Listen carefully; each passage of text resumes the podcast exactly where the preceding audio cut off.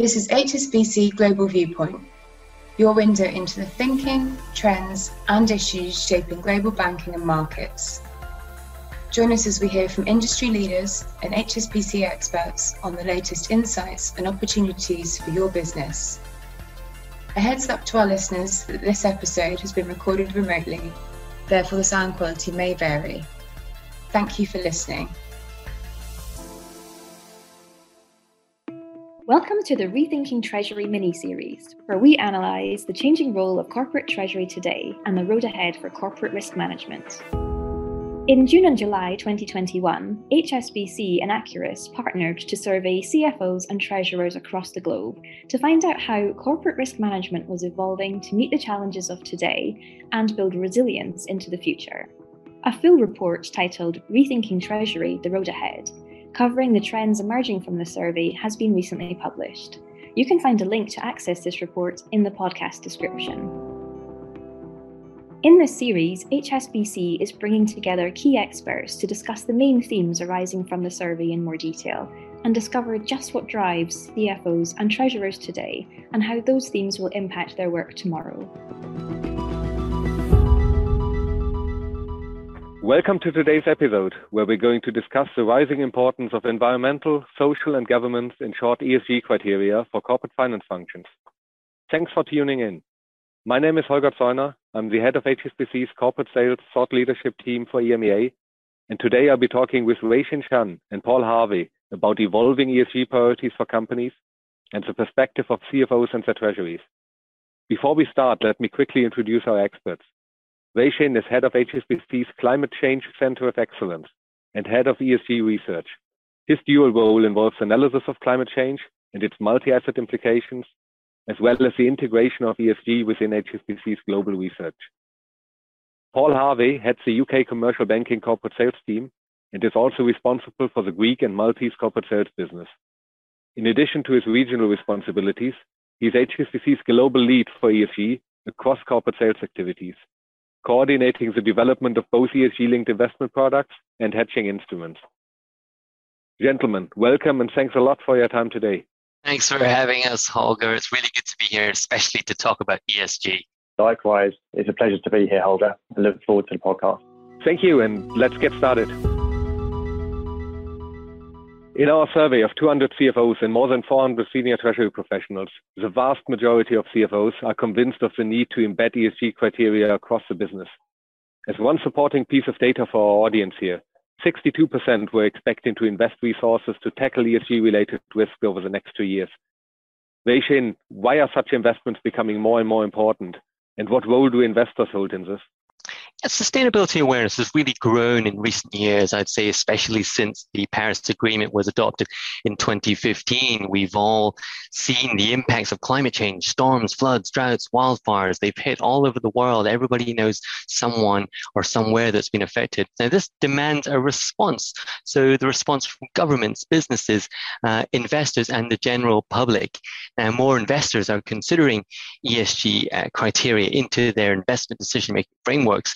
And some estimates put that up at uh, thirty-five to forty trillion U S dollars. That's that's close to, to half of all the assets under management globally. Now, they are considering how E S G issues, climate or otherwise, could impact a company's future performance. So the companies themselves are disclosing more E S G-related information. Investors take that information and consider how well or otherwise the businesses are addressing these issues. And if it is material over appropriate time horizons and, and financially, then there can be an impact on the finances and the valuation, and hence the share prices. But also, let's not forget about financing itself. What happens when companies need to raise capital through equities or bonds? Then a lot of the financiers who provide this capital will be considering E S G as well. So it's very, very important for investors and companies themselves. Thanks, Wai-Shin. And we've seen this wide range of E S G considerations also being reflected by C F Os in our survey, where more than eighty percent are seeing E S G criteria to be very important for each of their decisions on supply chain, on CapEx, on financial debt, and on hedging. Paul, moving to you, you're closely observing this rapid development of E S G-linked financial instruments. What are the key steps corporates need to take to use those instruments? Yeah, thanks, Holger. E S G-linked financial instrument access depends on a number of factors, and should therefore form part of a corporate's ongoing risk management dialogue with their global markets and banking partners. E S G-linked financial instruments, including hedging and cash investment solutions, are typically tailored to the corporate's underlying risk management objectives and their specific E S G agenda. But the first key step, really and truthfully, is to engage with their global markets and banking partners in order to discuss investment and risk management objectives and how E S G measures can be incorporated into a corporate's existing risk management framework. Thanks, Paul. That, that makes a lot of sense. When we look into the different pace of adoption for E S G next, our survey data tells us companies in Europe are at a more advanced stage, and that there are more obviously some industries impacted more than others. Wai-Shin, moving back to you, are you observing differences from region to region and sector to sector in E S G as well?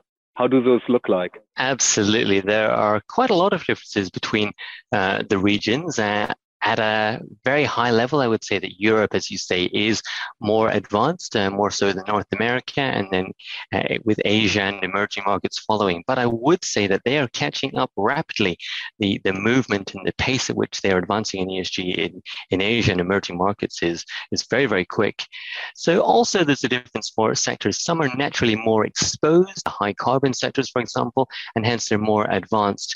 The, the other differences would come through for the size of the company. I would say that large cap companies are more advanced in this. Maybe they have bigger budgets and bigger communications and sustainability departments, but also companies with international exposure. And by that, I mean, either they have to sell their products and services into international markets, or they have a lot of international investors who are asking the E S G questions of them, as we discussed earlier. So that's very, very interesting indeed. But don't forget regulation. Regulation also plays a part. It's a journey for regulators. Some of them start off with giving E S G guidance, then they say, let's make that voluntary. And then they say, okay, now we're making that comply or explain, and eventually they get to mandatory.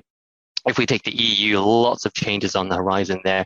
The Fit for fifty-five package that came out um, this summer uh, will take a lot of areas in the E U and make some changes. So we're seeing changes to the E U E T S, transportation, uh, land use, and so on and so forth. And don't forget the carbon border adjustment mechanism, that carbon border tax that they're considering introducing in the next couple of years. Thank you, Wai-Shin. That's some good, really good background here. Um, Paul, one other notable difference our survey revealed is the level of engagement on E S G between C F Os and treasurers. While C F Os can't seem to move quickly enough, only sixteen percent of treasurers expect their business to include E S G criteria in the majority of their financing arrangements in five years' time. And many even have not yet started policy work. Are you surprised by that finding based on the conversations you are having with corporates? If not, why do you think this would be the case? I'm not really surprised by the finding. Um, there is certainly a very mixed agenda. Uh, it's certainly top down. Uh, the C-suite are very aware of the competitive edge uh, it could give, but I certainly appreciate the importance to have a well-defined E S G agenda first and foremost. There are an increasing number of corporates recruiting sustainability specialists, you know, tasked across many different corporates to help define the agenda alongside treasurers and the C F O, in order to establish their corporate key performance indicators, K P Is and sustainability performance targets in order to drive the change and adoption. So certainly not surprised by the observation. There's certainly an education process here, first and foremost as well. And this is where, you know, risk partners and relationship teams across their banking syndicates are there and need to be used to help build agenda first and foremost. Great. Thank you, Paul. You both have briefly touched base on observable E S G criteria, the aspect of regulation and, and reporting standards. How do you see the development here? Will there be a growing pressure for global reporting standards?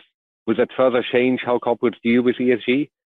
Wai-Shin, maybe you want to go first again? Yes, thank you. Thank you, Holger. There's certainly a lot happening in this uh, sustainability disclosure space, and it's not as cohesive as it could be or should be, and we're definitely working it towards that. First things first, I think we need to distinguish between corporate disclosures, sustainability disclosures from listed companies, and then disclosures from investors and fund managers, because these are fundamentally asking for different things.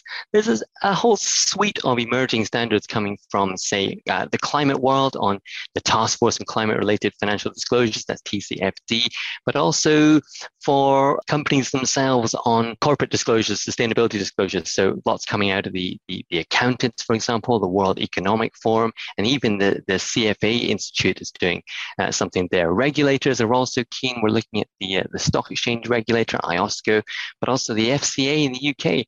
So what is important here across this whole suite of different standards is consistency.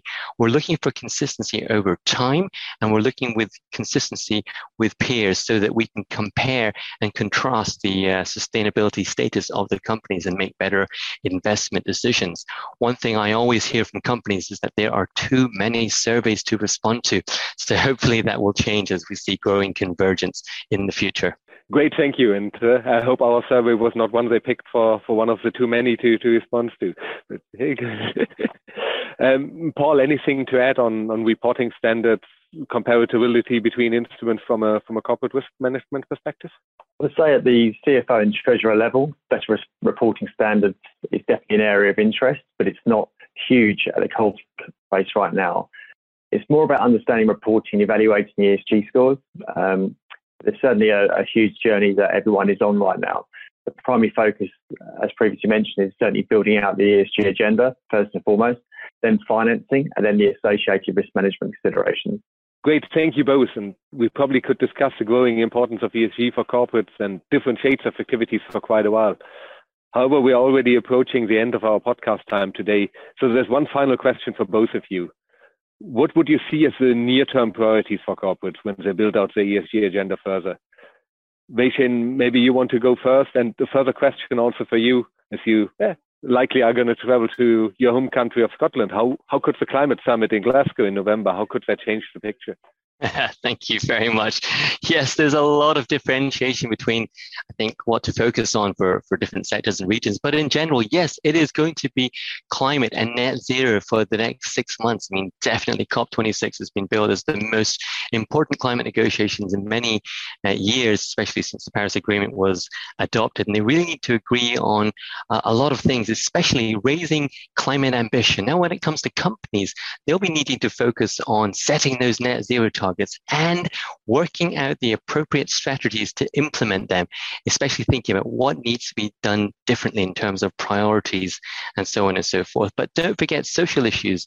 There, we've seen those move up, up the agenda, uh, especially during the COVID nineteen uh, period, although these vary depending on the region. So we're looking at gender, we're looking at ethnicity, we're looking at white worker rights, migrant working, and even vaccine equality. And often these things differ right down to a company level, and that's where these E S G issues really come to life. Great, perfect. Um, thank you, Wai-Shin. Um, Paul, when we look into the direct dialogue with, with corporates, what is there to build in the, in the near term? Where would you see the priorities to, to develop further? The companies should be tapping into outside resources to build their E S G strategy. Um, there's no off-the-shelf answer, is my main view here. It's a very interesting subject, uh, one that's very unique to that particular sector, that particular client, and that particular C F O. Um, you know, the ongoing development of financial services is going to be imperative to help clients achieve their ambitions, Holger. It's a very new and complicated area, and we need to help all of our corporate clients to build their strategy here. Thank you, Wai-Shin, and thank you, Paul, for your time today and the great insights into the role of E S G for C F Os and treasurers. We hope you enjoyed our short conversation. And we all at H S B C look forward to support our, your business on progressing into a sustainable future. Thank you for tuning into this episode of Rethinking Treasury. If you're interested in learning more about the twenty twenty-one Corporate Treasury Risk Management Survey, click the link in the podcast description or talk to your H S B C representative. Thank you for listening today. This has been H S B C Global Viewpoint, Banking and Markets. For more information about anything you heard in this podcast, or to learn about H S B C's global services and offerings, please visit g b m dot h s b c dot com.